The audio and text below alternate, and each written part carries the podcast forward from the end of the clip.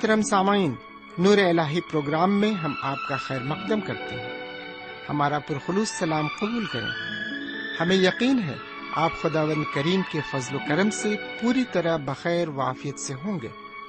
ان دنوں ہم مقدس بائبل کے پرانے عہد نامے سے یشو کی کتاب کا مطالعہ کر رہے ہیں۔ اس کتاب میں موسا کے بعد یشو کی سرپرستی میں کنعان پر حملے کا ذکر ملتا ہے۔ یردن ندی پار کرنا یریہو کی شکست، خدا اور اس کے لوگوں کے درمیان عہد کا نیا ہونا اس کتاب کے خاص موضوع ہیں۔ اس کتاب سے ہمیں سبق ملتا ہے کہ صرف اور صرف خدا کی خدمت کریں، بت پرستی سے محفوظ رہیں۔ آئیے آج کے مطالعے میں ہم خدا کے کلام کے ساتھ آگے بڑھیں اور اس کی حضوری سے معمور ہوں۔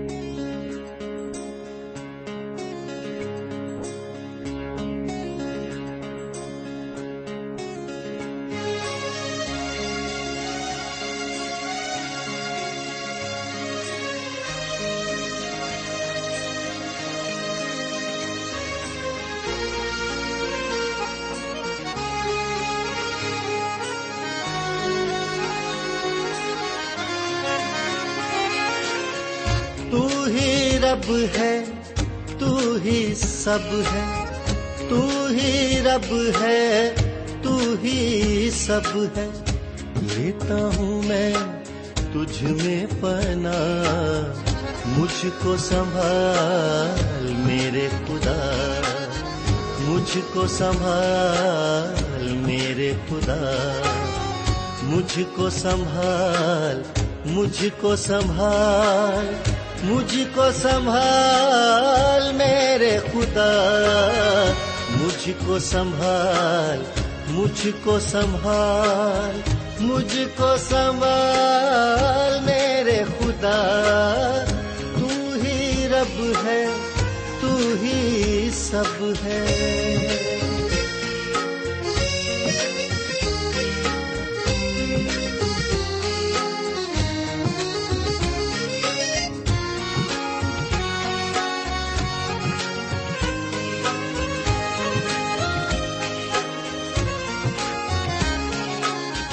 تیرے بنا کیا میری بھلائی، ہر شے میں نے تجھ سے ہے پائی۔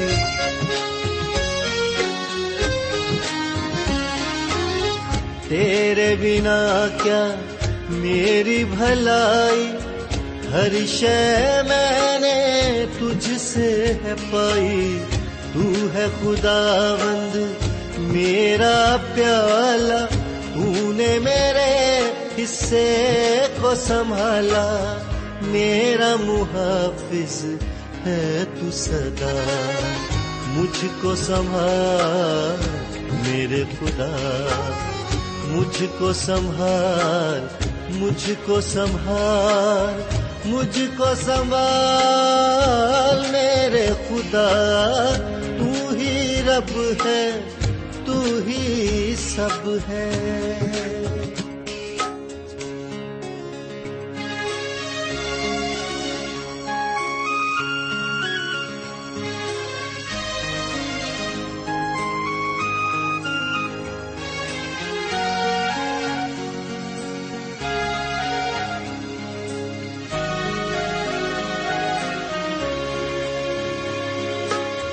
جتنا میں تیرے پاس رہوں گا، اتنا ہی مضبوط بنوں گا۔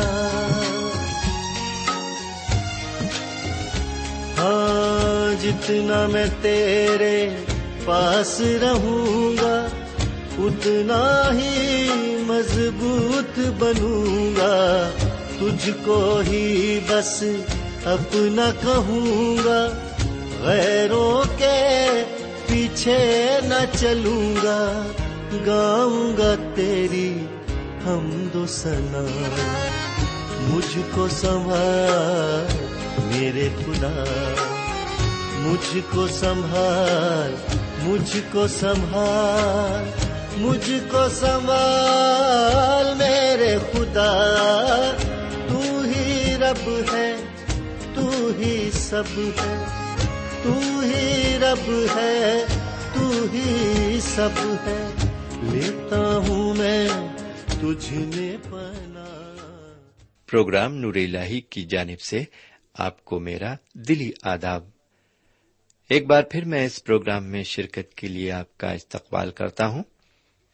خدا کرے آپ آج بھی خرافی سے ہوں اور ایک پرمسرت زندگی بسر کر رہے ہوں۔ میں بھی آپ کی دعاؤں سے خوش خرم اور پوری طرح سے خرافیت سے ہوں۔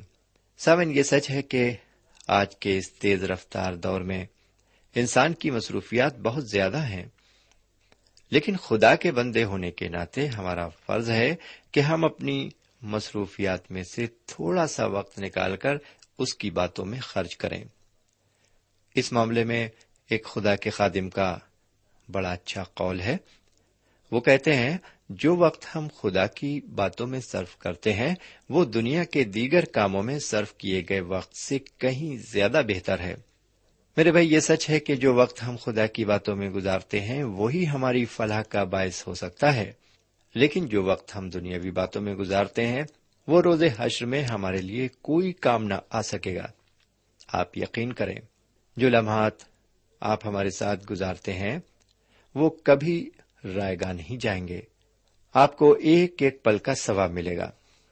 تو آئیے، آج پھر ہم اپنے دستور کے مطابق کلام کا مطالعہ شروع کریں اور آج کی باتوں کو خدا و تعالی کی نصیحت جان کر قبول کریں۔ سامن ہو سکتا ہے کہ آپ کے دل میں کئی بار یہ سوال پیدا ہوا ہو کہ روزانہ کلام کا مطالعہ ہی کیوں؟ کیوں نہ ہم دنیاوی طور سے غزلیں اور موسیقی کے ذریعے اپنا دل بہلائیں؟ میرے بھائی، ہم سب آزاد مرضی کے مالک ہیں۔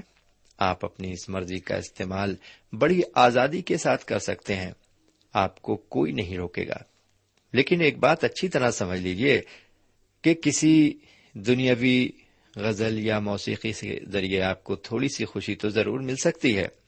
لیکن وہ سب کچھ نہیں مل سکتا جو خدا کے کلام کو سننے سے ملتا ہے۔ خدا کے کلام کو سننے اور اس پر عمل کرنے سے جو فیض ہمیں حاصل ہوتا ہے، وہ کچھ باتوں پر مشتمل ہے جو ہم کلام سے دیکھ سکتے ہیں۔ پہلی بات یہ ہے کہ خدا کا کلام ایک مشال راہ ہے جو حضرت داؤد زب شریف کے ایک سو انیسویں باغ کی ایک سو پانچویں آیت میں فرماتے ہیں، تیرا کلام میرے قدموں کے لیے چراغ اور میری راہ کے لیے روشنی ہے۔ دوسری بات یہ ہے کہ خدا کا کلام انسان کو نئی زندگی دیتا ہے۔ ایک سو انیسویں باپ کی پچیسویں آیت میں لکھا ہوا ہے، میری جان خاک میں مل گئی، تو اپنے کلام کے مطابق زندہ کر۔ آگے اسی باغ کے اٹھائیسویں آیت میں لکھا ہوا ہے، غم کے مارے میری جان گھلی جاتی ہے، اپنے کلام کے مطابق مجھے تقویت دے۔ کلام کو سننے اور اس پر عمل کرنے سے انسان کو روحانی تقویت اور سکون ملتا ہے۔ چوتھی بات یہ ہے کہ خدا کا کلام ہمیں عقل اور فہم عطا کرتا ہے۔ اسی باپ کی ایک سو انہترویں آیت میں دیکھیے، حضرت داؤد علیہ السلام فہم حاصل کرنے کے لیے خدا ون تعالی سے کس طرح دعا فرماتے ہیں۔ وہ خدا ون تعالی سے اس طرح عرض کرتے ہیں، اے خداون میری فریاد تیرے حضور پہنچے۔ اپنے کلام کے مطابق مجھے فہم عطا کر۔ اور جو چھٹی برکت ہمیں ملتی ہے وہ یہ، وہ کہتے ہیں، جو کلام پر توجہ کرتا ہے، وہ بھلائی کو دیکھے گا۔ امسال کی کتاب کے سولہ باپ کی بیسویں آیت میں آپ اس آیت کو پڑھ سکتے ہیں۔ پھر جو ساتویں بات ہے وہ ہمیں لوکا کی انجیل کے آٹھویں باپ کی کسویں آیت میں ملتی ہے۔ یہاں جناب سیدنا مسیح فرماتے ہیں، میری ماں اور میرے بھائی تو یہ ہیں جو خدا کا کلام سنتے اور اس پر عمل کرتے ہیں۔ میرے بھائی، جو لوگ خدا کے کلام سے نسبت اور محبت رکھتے ہیں، وہ انہی طرح کی برکتوں سے فیضیاب ہوتے ہیں۔ تو آئیے، کیوں نہ ہم پھر ایک بار اس کے کلام کے ذریعے ان برکتوں کو حاصل کریں۔ سب ان پچھلے پروگرام میں ہم نے یشو کی کتاب کے نویں اور دسویں باپ کو آپ کی خدمت میں رکھا تھا۔ اور مجھے امید ہے کہ اس کے ذریعے آپ کو بہت سی برکتیں ملی۔ آپ نے اس سے بہت کچھ سیکھا۔ لیکن اب ہم تھوڑا سا آگے بڑھے جاتے ہیں اور گیارہویں باپ سے لے کر چودہویں باپ تک ہم عبارت کو دیکھتے ہیں۔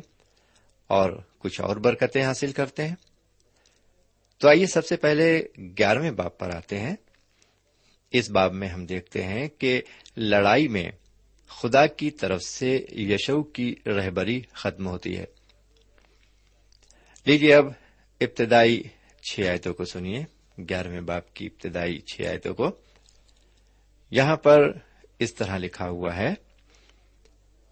جب حصور کے بادشاہ یابین نے یہ سنا، تو اس نے مدون کے بادشاہ یوباب اور سمرون کے بادشاہ اور اکشاف کے بادشاہوں کو اور ان بادشاہوں کو جو شمال کی طرف کوہستانی ملک اور کنت کے جنوب کے میدان اور نشیب کی زمین اور مغرب کی طرف دور کی مرتقہ زمین پر رہتے تھے اور مشرق اور مغرب کے کنانیوں اور اموریوں اور ہتیوں اور فرزیوں اور کوہستانی ملک کے یبوسیوں اور حویوں کو جو ہرمون کے نیچے مصفا کے ملک میں رہتے تھے بلوا بھیجا۔ تب وہ اور ان کے ساتھ ان کے لشکر یعنی ایک امب کثیر جو تعداد میں سمندر کے کنارے کی ریت کی مانند تھا، بہت سے گھوڑوں اور رتھوں کو ساتھ لے کر نکلے۔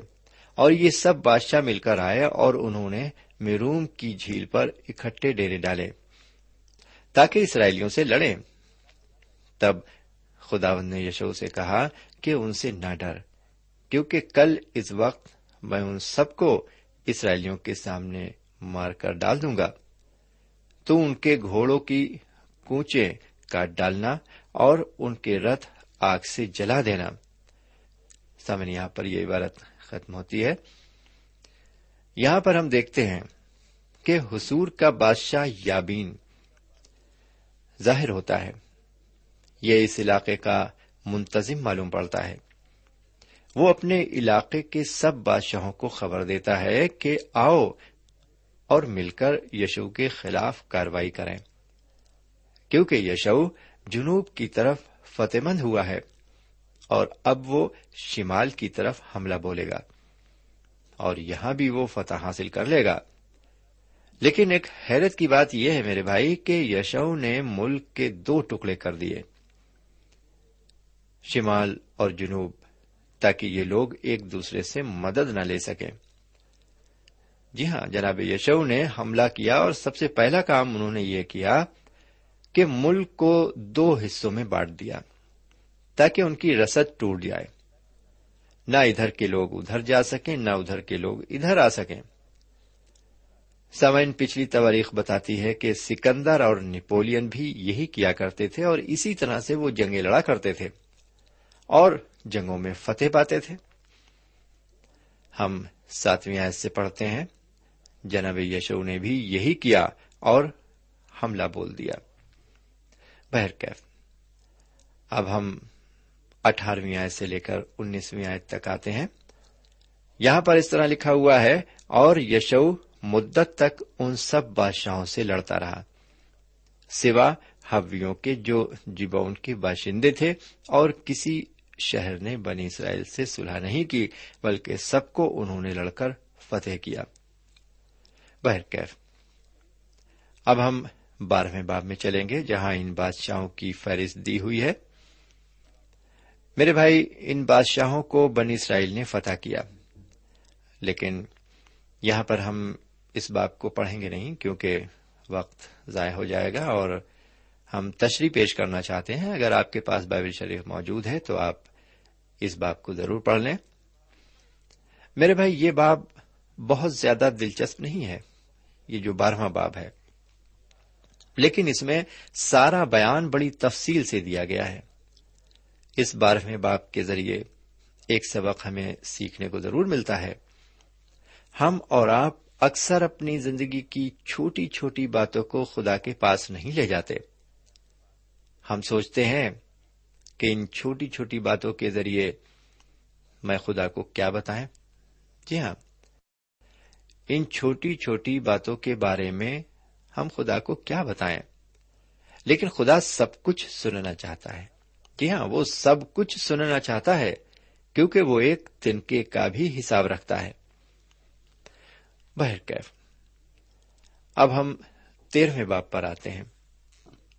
لیجیے اس کی ابتدائی چھ آیتوں کو سنیے۔ یہاں اس طرح لکھا ہوا ہے، اور یشو بڈھا اور عمر رسیدہ ہوا، اور خدا نے اس سے کہا کہ تو بڈھا اور عمر رسیدہ ہے۔ اور قبضہ کرنے کو ابھی بہت سا ملک باقی ہے۔ اور وہ ملک جو باقی ہے، سو یہ ہے۔ فلسطینوں کی سب اقلیم اور سب جسوری سہور سے جو مصر کے سامنے ہے، شمال کی طرف اقرون کی حد تک، جو کنانیوں کا گنا جاتا ہے۔ فلسطینوں کے پانچ سردار یعنی غزی اور اشدودی اور اسقلونی اور جاتی اور اقرونی اور اویم بھی جو جنوب کی طرف ہیں اور کنانیوں کا سارا ملک اور مغارہ جو سیدانیوں کا ہے، افیق یعنی اموریوں کی سرحد تک اور جبلیوں کا ملک اور مشرق کی طرف بال جس سے جو کوہ ہرمون کے نیچے ہے، حماد کے مدخل تک سارا لبنان۔ پھر لبنان سے مصر فات المائم تک جو کوستانی ملک کے سب باشندے یعنی سب سیدانی، ان کو میں بنی اسرائیل کے سامنے نکال ڈالوں گا۔ ان سب کو میں بنی اسرائیل کے سامنے نکال ڈالوں گا۔ تو فقط جیسا میں نے تجھے حکم دیا ہے، میراث کے طور پر اسے اسرائیلیوں کو تقسیم کر دے۔ یہاں پر یہ عبارت ختم ہوتی ہے۔ سامعین تیرہویں باپ پر جب ہم آتے ہیں، تو یہاں پر ہم کچھ دیکھتے ہیں، کچھ قوموں کے لیے کہ خدا ان کو اسرائیلیوں کے سامنے زیر کر دے گا۔ اور صرف خدا و تعالی فرماتا ہے، حوصلہ رکھو۔ تیرہویں باپ کی ابتدائی چھ آیتوں میں ہم یہی پڑھتے ہیں۔ سامعین، آپ کو معلوم ہو کہ ہم یشو کی کتاب کے آدھے حصے پر پہنچ گئے ہیں۔ اور یہاں ہم دیکھتے ہیں کہ جناب یشو ایک عمر رسیدہ آدمی ہے وہ اب بنی اسرائیل کی رہنمائی نہیں کر سکیں گے۔ میرے بھائی، یہ وہ شخص ہے جس کو خدا نے اس لیے استعمال کیا کہ وہ عہد کی زمین پر قبضہ کر سکے۔ جب خدا نے ان کو اس کام کے لیے مخصوص کیا تھا، تو اس وقت ان کی عمر نوے برس تھی۔ لیکن اب وہ سو برس کے ہو چکے ہیں۔ بن اسرائیل ان کی رہنمائی میں ملک کنان پر قابض ہو چکے ہیں اور زمین کی دیکھ بھال میں لگے ہوئے ہیں۔ سامعین عام نظریے سے تو بنی اسرائیل اپنی زندگی بڑے آرام سے گزار رہے تھے۔ بنی اسرائیل ملک کنان کے بیچو بیچ پہنچ گئے۔ انہوں نے جنوب کو فتح کیا، پھر شمال کو فتح کیا، لیکن خدا نے یشو کو یاد دلایا کہ ابھی کافی ملک فتح کرنا باقی ہے۔ جتنا کچھ یشو کو کرنا تھا وہ ابھی نہیں کر پائے ہیں۔ اتنا بڑا کام کرنے کے بعد بھی یشو کو یہ محسوس ہوا کہ ابھی بہت سا کام باقی ہے جو انہیں کرنا ہے۔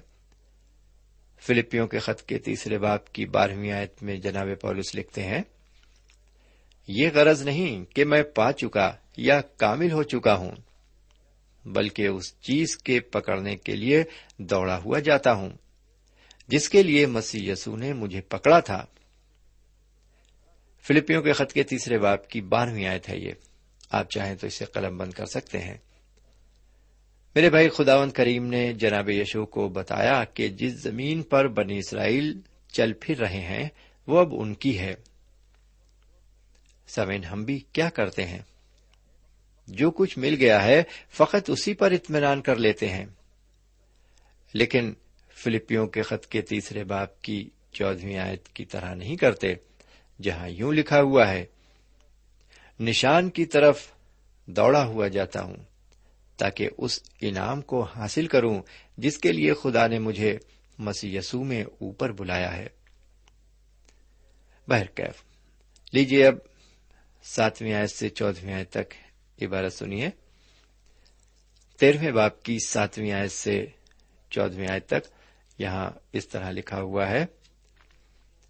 سو تو اس ملک کو ان نو قبیلوں اور منسی کے آدھے قبیلے کو میراث کے طور پر بانٹ دے۔ منسی کے ساتھ بنی روبن اور بنی جد نے اپنی اپنی میراث پالی تھی، جسے موسا نے یردن کے اس پار مشرق کی طرف ان کو دیا تھا۔ کیونکہ خداون کے بندے موسا نے اسے انہی کو دیا تھا۔ یعنی ارویر سے جو وادی ارنون کے کنارے واقع ہے، شروع کر کے وہ شہر جو وادی کے بیچ میں ہے اور میدبا کا سارا میدان دیبو تک، اور اموریوں کے بادشاہ سہون کے سب شہر جو ہزبون میں سلطنت کرتا تھا بنی امون کی سرحد تک۔ اور جلاد اور جسوریوں اور مکاتیوں کی نواحی اور سارا کوہ ہرمون اور سارا بسن سلکا تک، اور اوج جو ریفائم کی بقیہ نسل سے تھا اور استرات اور اوری میں حکمراں تھا، اس کا سارا علاقہ جو بسن میں تھا، کیونکہ موسا نے ان کو مار کر خارج کر دیا تھا۔ تو بھی بنی اسرائیل نے جسوریوں اور مکاتیوں کو نہیں نکالا کیونکہ جسوری اور مکاتی آج تک اسرائیلیوں کے درمیان بسے ہوئے ہیں۔ فقط لاوی کے قبیلوں کو اس نے کوئی میراث نہیں دی، کیونکہ خداوند اسرائیل کے خدا کی آچھی قربانیاں اس کی میراث ہیں، جیسا اس نے اس سے کہا تھا۔ سمین ساتویں اور آٹھویں آیت میں ہم پڑھتے ہیں۔ جناب یشو کو جو کام خدا و تعالی نے سونپا تھا، کہ عہد کی زمین پر قبضہ کرو اور ملک کنان کے ان حصوں کو بنی اسرائیل میں تقسیم کر دو جو فتح ہو چکے ہیں، بلکہ ان حصوں کو بھی تقسیم کر دو جو ابھی فتح نہیں ہوئے ہیں۔ میرے بھائی، اب یشو کا اقتدار ختم ہو رہا ہے۔ اب آگے جی ہاں آگے کو وہ حاکم یا رہنما نہیں رہیں گے۔ اس لیے اس بٹوارے کے کام کو انہیں اچھی طرح پورا کرنا ہے۔ بہرکیف، اب ہم چودہ باب میں داخل ہو رہے ہیں۔ اور بٹوارے کی زمین پر اور کالب کی زندگی پر ایک سرسری نظر ڈالیں گے۔ چودہ باپ کی ابتدائی پانچ آیتوں میں لکھا ہوا ہے، اس طرح لکھا ہوا ہے، اور وہ حصے جن کو کنان کے ملک میں بنی اسرائیل نے میراث کے طور پر پایا، اور جن کو ایلیزر کاہن اور نون کے بیٹے یشو اور بنی اسرائیل کے قبیلوں کے آبائی خاندانوں کے سرداروں نے ان کو تقسیم کیا، یہ ہیں۔ ان کی میراث قرے سے دی گئی، جیسا خدا نے ساڑھے نو قبیلوں کے حق میں موسا کو حکم دیا تھا۔ کیونکہ موسا نے یردن کے اس پار چڑھائی قبیلوں کی میراث ان کو دی تھی۔ ڈھائی قبیلوں کی میراث ان کو دی تھی، یردن کے اس پار۔ پر اس نے لاویوں کو ان کے درمیان کچھ میراث نہیں دی، کیونکہ بنی یوسف کے دو قبیلے تھے، منسی اور افراہیم سو لاویوں کو اس ملک میں کچھ حصہ نہ ملا، سوا شہروں کے جو ان کے رہنے کے لیے تھے، اور ان کی نبھائی کے جو ان کے چوپایوں اور مال کے لیے تھے۔ جیسا خدا نے موسا کو حکم دیا تھا، ویسا ہی بنی اسرائیل نے کیا۔ اور ملک کو بانٹ لیا۔ سمن یہاں پر یہ عبارت ختم ہوتی ہے۔ سمن نقشہ دیکھنے سے معلوم ہوتا ہے کہ دان سے بیر سبا تک سارا علاقہ قبیلوں میں بٹا ہوا ہے۔ روبن، جد اور منسی کا آدھا قبیلہ یردن ندی کے مشرقی ساحل پر ہے۔ تب جنوب سے شروع کر کے شمال کی طرف تک جو قبیلے ہیں وہ ہیں شیمون، یہودا، جد، بنیامین، دان افرائم منسی، اشکار زبلون نفتالی اور عشر۔ اب چھٹی آیت سے گیارہویں آیت تک ہم تشریح دیکھیں گے۔ میرے بھائی، جب اس عبارت پر ہم نظر ڈالتے ہیں تو ہم دیکھتے ہیں کہ کالب وہ آدمی تھا جو پوری طرح خدا کے کہنے پر چلتا تھا۔ میرے بھائی، اگر آپ کو لمبی عمر کا نسخہ چاہیے، تو وہ یہاں پر موجود ہے۔ خدا کے حکموں پر چلنا، اس کی مرضی کو بجا لانا، میرے بھائی، لمبی عمر کا ثبوت ہے۔ جی ہاں عمر کی درازی اگر آپ پانا چاہتے ہیں، تو خدا کے حکموں پر عمل کرنا شروع کر دیجیے سمن کالب کی عمر اس وقت پچاسی برس ہے۔ اور پھر بھی وہ کہہ سکتا ہے کہ میں اتنا ہی مضبوط اور طاقتور ہوں جتنا کہ اس وقت تھا۔ جب جناب موسا نے مجھے ملک کنان کی جاسوسی کے لیے بھیجا تھا۔ میرے بھائی، جو پہلی پیڑھی مصر سے نکل کر آئی تھی، اس میں صرف یشو اور کالی بھی بچے تھے۔ جی ہاں صرف یشو اور کالی بھی بچے تھے۔ باقی سب بیابان میں درگور ہو گئے۔ ان کے سامنے سوال یہ تھا کہ کیا یہ ملک کنان کو فتح کر سکیں گے؟ لیکن ان دونوں کو خدا پر مکمل بھروسہ تھا اور اس بھروسے کے مطابق انہوں نے کر بھی دکھایا۔ آگے بارہویں آیت سے پندرہویں آیت تک ہم پڑھتے ہیں۔ یہ پیدائش کی کتاب کے مطابق ذرا یاد کیجیے پیدائش کی کتاب کے مطابق حضرت موسا ہبرون گئے تھے۔ ہبرون کا مطلب ہے رفاقت۔ وہ ایک رفاقت کی جگہ گئے تھے۔ یعنی وہ رفاقت کی جگہ تھی۔ جناب کالب بھی خدا سے رفاقت رکھتے تھے۔ اسی لیے وہ ہبرون میں رہنا چاہتے ہیں۔ اور انہوں نے ہبرون پر قبضہ کر لیا، جبکہ وہاں پر دیو جیسے لوگ رہتے تھے۔ میرے بھائی خدا و تعالیٰ ہمیں بھی ایک اچھا ملک انعام میں دے گا۔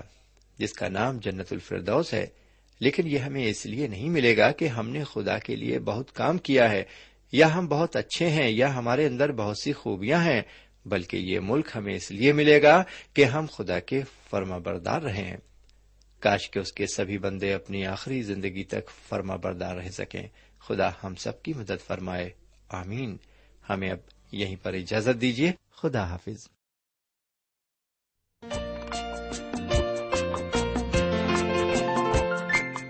سامعین، ابھی آپ نے ہمارے ساتھ یشو کی کتاب سے مطالعہ کیا۔ اس مطالعے سے آپ کو یقیناً روحانی برکتیں ملی ہوں گی۔ اگر آپ کے پاس اس مطالعے سے متعلق کوئی سوال ہے، تو ہمیں ضرور لکھیں۔ ہم آپ کے خط کے منتظر رہیں گے۔ خدا حافظ۔ ہمارا پتہ ہے، پروگرام نور ال post box number one five seven five Sialkot, Pakistan. پتہ ایک بار پھر سن لیں۔ پروگرام نور ال پوسٹ باکس نمبر ایک پانچ سات پانچ سیال کوٹ پاکستان۔ اب آپ ہم سے ٹیلی فون اور ای میل سے بھی رابطہ قائم کر سکتے ہیں۔ ہمارا ٹیلی فون نمبر ہے nine two three, four four six, four zero four, five seven eight. نو دو تین، چار چار چھ، چار صفر چار، پانچ سات آٹھ۔ ہمارا ای میل پتا ہے۔ N A M three nine four nine eight hotmail dot com N A M three nine four nine eight hotmail dot com ہمارے پروگرام کا وقت اب یہیں پر ختم ہوتا ہے۔ اگلے پروگرام میں خدا کے کلام کے ساتھ پھر حاضر ہوں گے۔ تب تک کے لیے اجازت دیں۔ خدا حافظ۔